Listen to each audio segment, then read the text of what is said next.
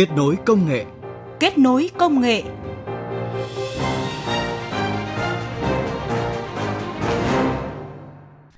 Các biên tập viên Mai Hạnh và Thủy Tiên kính chào quý vị và các bạn. Mời quý vị và các bạn đến với chương trình Kết nối công nghệ với một số nội dung sau.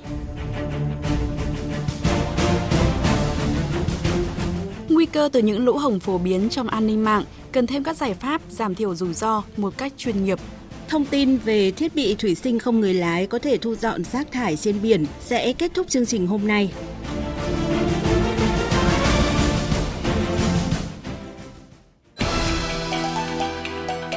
Bàn tròn công nghệ. Bàn tròn công nghệ.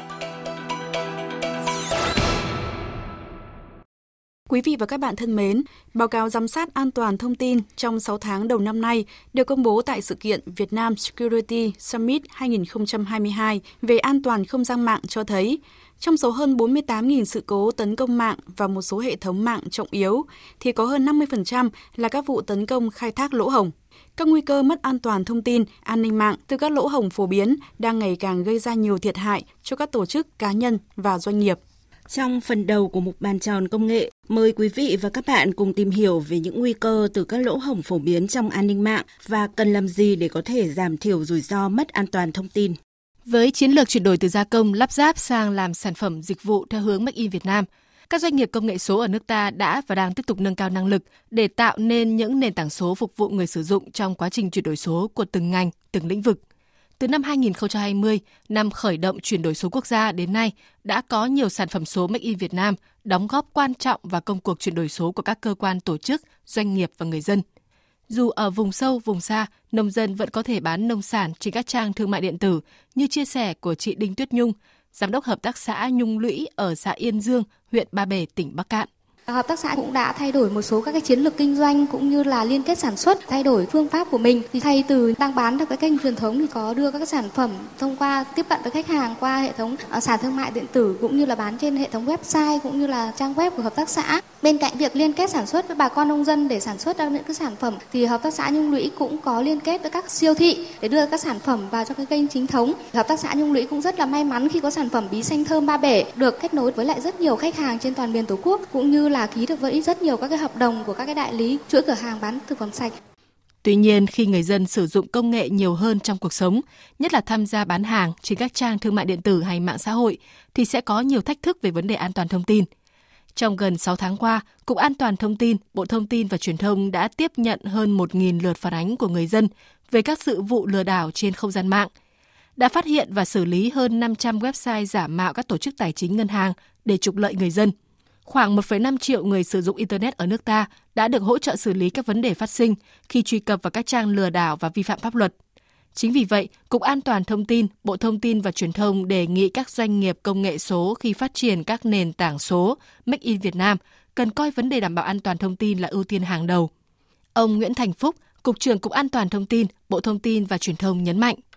Dữ liệu số làm tài nguyên mới trong kỷ nguyên số và chúng ta mà bảo vệ được dữ liệu số có nghĩa là chúng ta bảo đảm cho cái tài nguyên số của Việt Nam trong tương lai. Vì vậy các doanh nghiệp ICT cần làm là phải phát triển các nền tảng số Make in Việt Nam an toàn, có chất lượng cao, thu hút được thị phần lớn ở Việt Nam để cho người sử dụng internet Việt Nam có một cái niềm tin vào cái không gian mạng Việt Nam an toàn lành mạnh. Các nền tảng số khi được nhiều người sử dụng sẽ tạo ra nguồn dữ liệu đa dạng và phong phú. Các nền tảng số sẽ là không gian diễn ra các hoạt động của các cơ quan, tổ chức, doanh nghiệp và người dân, nên cũng được coi như là không gian mạng quốc gia. Trước các nguy cơ về mất an toàn thông tin, các vụ tấn công khai thác lỗ hổng ngày càng gia tăng. Nếu các nền tảng số không được đảm bảo an toàn, thì người sử dụng có thể gặp rất nhiều rủi ro. Báo cáo giám sát an toàn thông tin của Ban cơ yếu chính phủ cho thấy, năm 2021 đã phát hiện hơn 76.000 cuộc tấn công tại một số hệ thống mạng trọng yếu. Trong đó hơn 45.000 vụ tấn công khai thác lỗ hổng, khoảng 14.000 vụ tấn công dò quét mạng, hơn 12.000 vụ tấn công có chủ đích, hơn 7.300 vụ tấn công xác thực, gần 7.000 vụ tấn công mã độc và khoảng 650 vụ tấn công từ chối dịch vụ. Chỉ trong 6 tháng đầu năm nay, Ban cơ yếu chính phủ phát hiện được hơn 48.000 vụ tấn công, chiếm khoảng 65% tổng số vụ tấn công trong năm ngoái. Ông Phạm Minh Thuấn, Phó trưởng phòng đánh giá an ninh mạng, Trung tâm Công nghệ Thông tin và Giám sát an ninh mạng, Ban cơ yếu chính phủ cho rằng số vụ việc về an toàn thông tin càng ngày càng tăng lên cũng là một thách thức trong thời gian tới cho đội ngũ làm về an toàn thông tin. Trong năm 2021, chúng ta thấy là có nhiều các cái lỗ hỏng về an toàn thông tin ở trong các cái hệ điều hành, trong các ứng dụng, đặc biệt là các cái lỗ hỏng zero day. Trong đó thì chúng ta thấy là ví dụ như là tháng 4 hay là vào tháng 7 năm 2021 thì là có nhiều các lỗ hỏng zero day lên cái sản phẩm của Microsoft Exchange từ đó thì dẫn đến việc là kẻ tấn công có thể khai thác vào cái dịch vụ email của những người sử dụng vấn đề về nhận thức an toàn thông tin của những người sử dụng ở trong các hệ thống mạng chưa thực sự là cao, dẫn đến cái việc là những cái kẻ tấn công lợi dụng để thực hiện tấn công lừa đảo, tấn công để đánh cắp các thông tin, thực hiện các cái cuộc tấn công về phishing cũng rất là nhiều.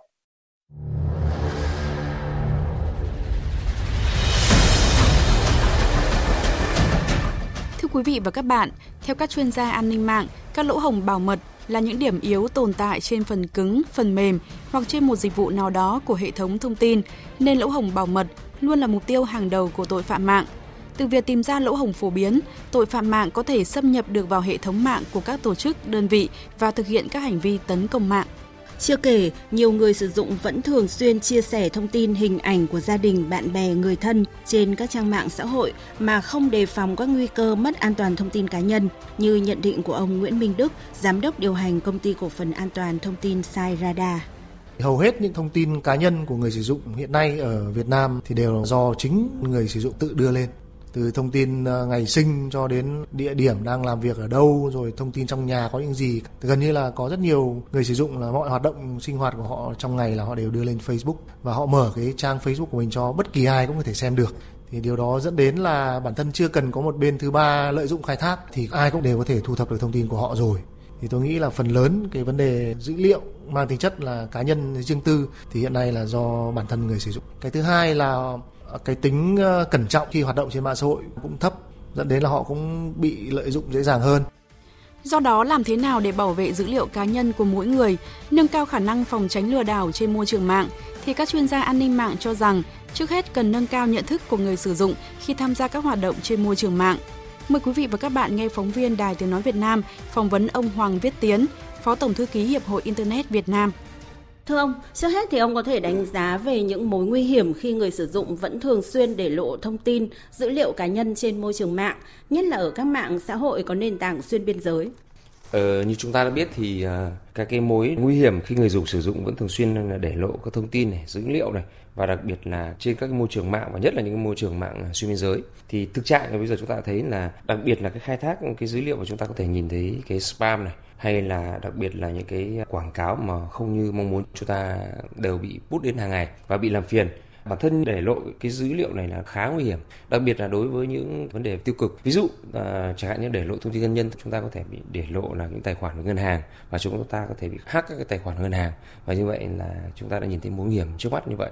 Còn có rất nhiều những mối nguy hiểm như chúng ta có thể đã nhìn thấy. Ví dụ như là vấn đề là uh, phishing này hay là những cái vấn đề uh, xâm hại uh, tình dục uh, trên mạng này hay là những cái vấn đề mà như chúng ta đang thấy hiện nay là làm phiền chúng ta mà khi mà chúng ta đang làm việc mà chúng ta bị gọi spam À, vâng, với trẻ em thì khi tham gia mạng xã hội, đặc biệt là làm quen rồi kết bạn với những người lạ ở trên đó thì sẽ đưa tới những cái mối nguy hiểm hiện hữu như thế nào thưa ông?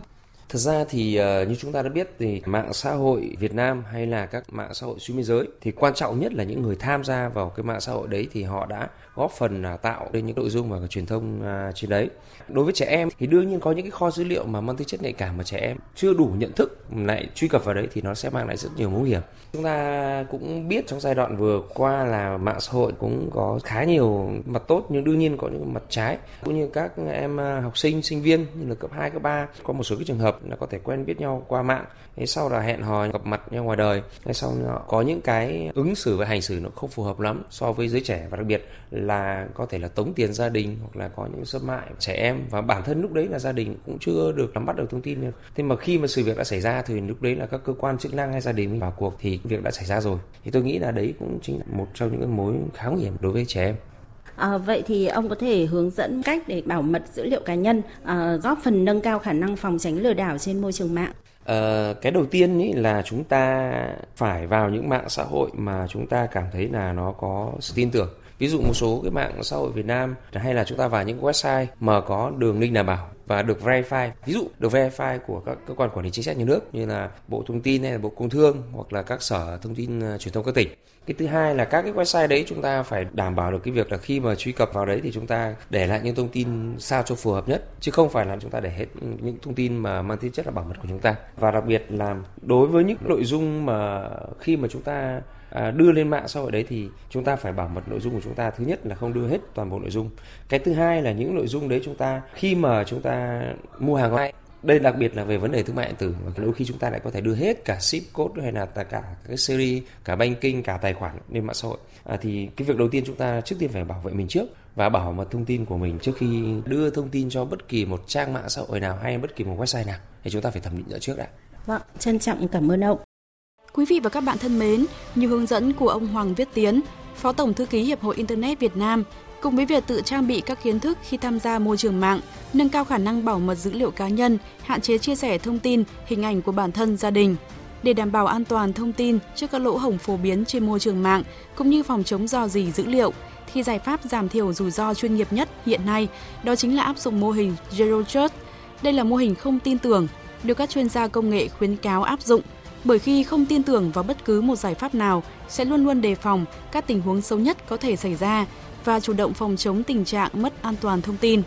Theo đó, mô hình Zero Trust nên tập trung vào một số yếu tố như phân tích của ông Nguyễn Văn Tuấn, chuyên gia tư vấn và chính sách an toàn thông tin, Trung tâm An toàn thông tin, Công ty Công nghệ Thông tin VNPT,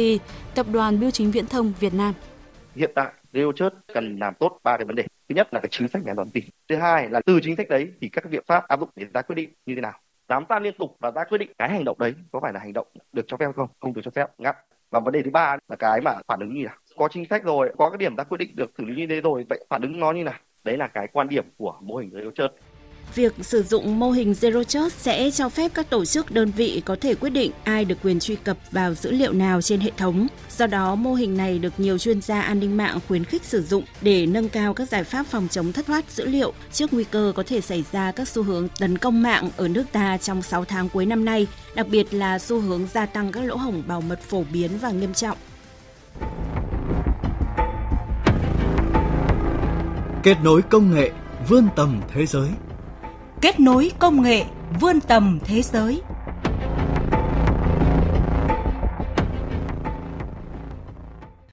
Quý vị và các bạn thân mến, mới đây công ty công nghệ Jamajin của Hà Lan đã phát triển thành công thiết bị thủy sinh không người lái có tên gọi Wetshark. Đây là thiết bị được ứng dụng công nghệ không cần người lái, vẫn di chuyển được tới các cửa biển để thu gom rác thải nhựa trước khi chúng tràn vào đại dương. Biên tập viên Hạnh Phúc tổng hợp nội dung này được phát triển dựa trên cảm hứng từ loài cá mập voi. Thiết bị thủy sinh không người lái có tên gọi Wetshark rộng 157 cm với hai cầu phao mỗi bên, có thể chứa 160 lít rác thải, thực vật nổi và tảo. Wetshark được đặt tại khu vực cửa biển để thu gom rác thải trước khi chúng tràn vào đại dương. Ông Richard Hardiman, CEO công ty Ran Marine cho biết. Chúng tôi muốn thiết bị có thể triển khai một cách dễ dàng nhất trong việc thu gom rác và đưa trở lại đất liền.